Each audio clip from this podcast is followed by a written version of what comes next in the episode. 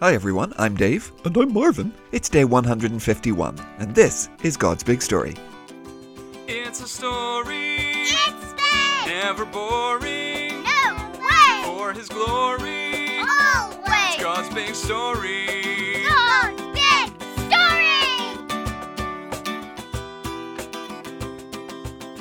So, welcome back everyone, and we're all set to go. We've reached week number 31. Hi, everyone. Nobody knows what he's gonna ask now. It's Marvin, the friendly, curious cow. So, Marvin, how was your weekend? Oh, it was good, Dave. Actually, you know, I did something I've always wanted to do. Do you know that stone wall just outside the barn? Um, Oh, you do.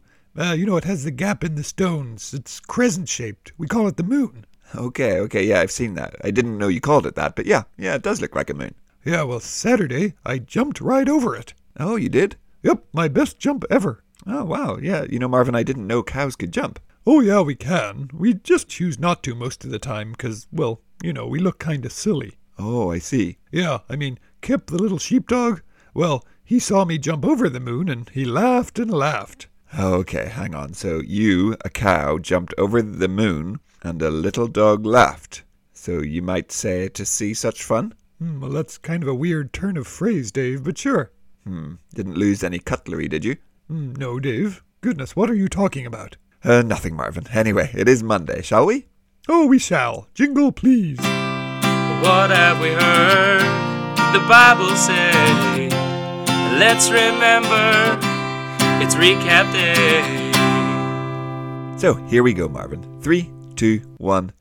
Okay, so we had creation in the fall. Then Noah and the patriarchs, Abraham, Isaac, and Jacob. Then Joseph takes him down to Egypt, 400 years. And then Moses. Ten plagues, Passover, and then out through the Red Sea. Manna and quail and the tabernacle and Ten Commandments and, yeah, 40 years in the wilderness. Then Joshua takes over and he leads them into the promised land. Then came the Judges and Ruth story. And then came the kings. Saul first, but he disobeyed. Yeah, then David, great king, but sinned. And God promises his throne will last forever. Then Solomon, very wise, and he builds a temple. Next, the kingdom divides Israel up north, Judah down south. Israel has bad kings. Ahab's the worst. They all worship false gods. So God sends Elijah first, and then he's taken up to heaven, and then Elisha next to call Israel to repent. But eventually he hands them over to the Assyrians. Yeah, then Judah has some bad kings too, but some good ones. Hezekiah's great, and yes, so they're rescued from the Assyrians, but later they fall to the Babylonians. So Daniel and his friends carted off to Babylon. They don't eat the king's food, but they do well, and Daniel interprets a secret dream. Yeah, then Shadrach, Meshach, and Abednego won't worship the statues, so they meet Jesus in the furnace. Yep, and last we heard of Nebuchadnezzar's dream and how God showed him who was really in charge. Good work, Marv. Another one in the bag. Yeah, okay, Dave, so, well, what's up next? Well, we've heard all there is about old Nebuchadnezzar, so today we move on to his son, King Belshazzar. Okay, great. Yeah, well, who's reading today? Today we're back to our old chum Nikki. Oh, hi, Nini. Hi guys, today we're reading two passages from Daniel chapter 5. Firstly, verses 1 to 7, and then 17 to 31. King Belshazzar gave a huge banquet. He invited a thousand of his nobles to it. He drank wine with them. While Belshazzar was drinking his wine, he gave orders to his servants. He commanded them to bring in some gold and silver cups. They were the cups his father Nebuchadnezzar had taken from the temple in Jerusalem. Belshazzar had brought them in so everyone could drink from them. That included the king himself, his nobles, his wives, and his concubines. So the servants brought in the gold cups. The cups had been taken from God's temple in Jerusalem. The king and his nobles drank from them. So did the wives and concubines. As they drank the wine, they praised their gods. The statues of those gods were made out of gold, silver, bronze, iron, wood, or stone. Suddenly, the fingers of a human hand appeared. They wrote something on the plaster of the palace wall. It appeared near the lampstand. The king watched the hand as it wrote. His face turned pale. He was so afraid that his legs became weak and his knees were knocking together. The king sent for those who try to figure out things by using magic. He also sent for those who study the heavens. All of them were wise men in Babylon. Then the king spoke to them. He said, I want one of you to read this writing. I want you to tell me what it means. Whoever does, this will be dressed in purple clothes. A gold chain will be put around his neck, and he will be made the third highest ruler in the kingdom. And then moving forward to verse 17. Then Daniel answered the king. He said, You can keep the gifts for yourself. You can give your rewards to someone else. but I will read the writing for you. I'll tell you what it means.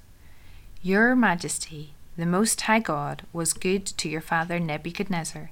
He gave him authority and greatness and glory and honour. God gave him a high position. Then people from every nation became afraid of the king. That was true no matter what language they spoke. The king put to death anyone he wanted to. He spared anyone he wanted to spare.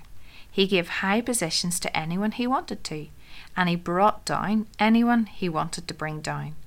But his heart became very stubborn and proud, so he was removed from the royal throne. His glory was stripped away from him. He was driven away from people. He was given the mind of an animal. He lived with the wild donkeys. He ate grass just as an ox does. His body became wet with the dew of heaven.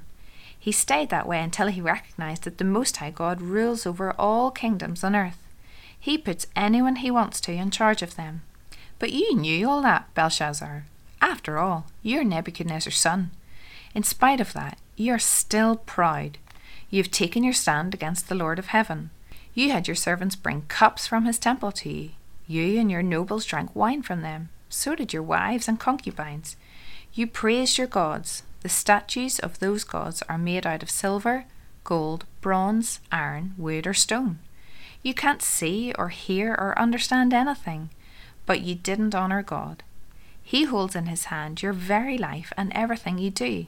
So he sent the hand that wrote on the wall. Here is what was written Mene, Mene, Tekel, Parsin. And here's what these words mean.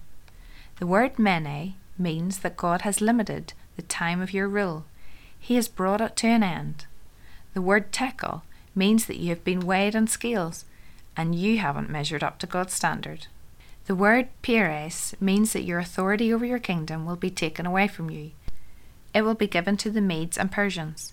Then Belshazzar commanded his servants to dress Daniel in purple clothes. So they did. They put a gold chain around his neck, and he was made the third highest ruler in the kingdom. That very night, Belshazzar, the king of Babylon, was killed. His kingdom was given to Darius the Mede. Darius was 62 years old. Thanks, Nicky. Okay, Dave, question. How come nobody could read the words if they were just written right up there in the wall for everyone to see? Oh, well, it sounds like the professor can help us with that. It's Professor Westminster.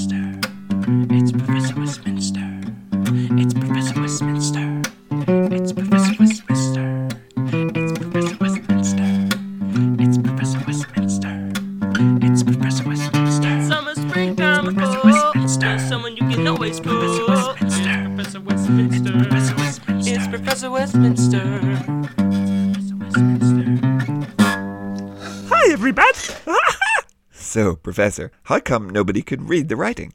ah, yes, that is an interesting question. Okay, so the words that were written up on the wall, they were written in a language called Aramaic. Yeah?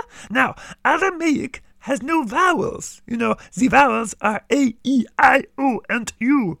Hmm, I don't understand, Professor. Well, let's see. Okay, in English, if you wrote like the Aramaic language, instead of writing bat, B, A, T, you would leave out the vowel sound and just write B, then T. Oh, okay. So, yeah, that means it could be a little bit confusing. If you have no idea what it is you are reading, try it, boys and girls. If you write down a cat sat on a mat and you take out the vowels, you get C T S T N M T. Hmm. You see, not so easy to understand, huh?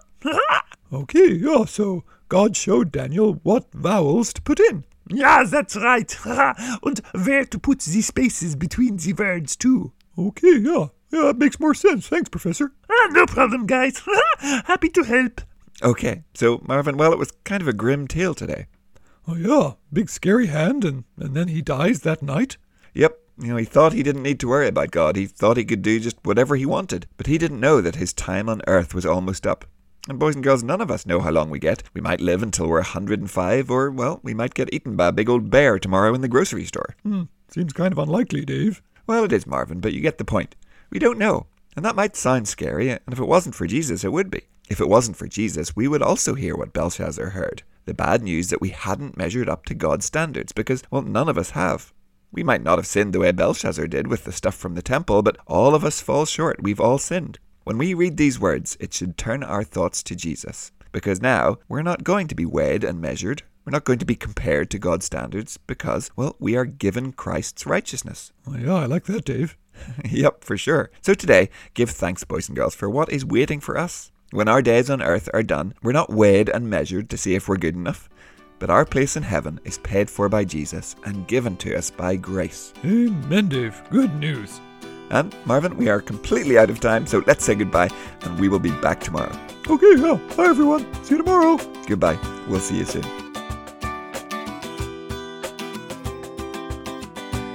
God's Big Story is a ministry of Eden Grove Presbyterian Church. Music and jingles by Dave, Josh, and Josh.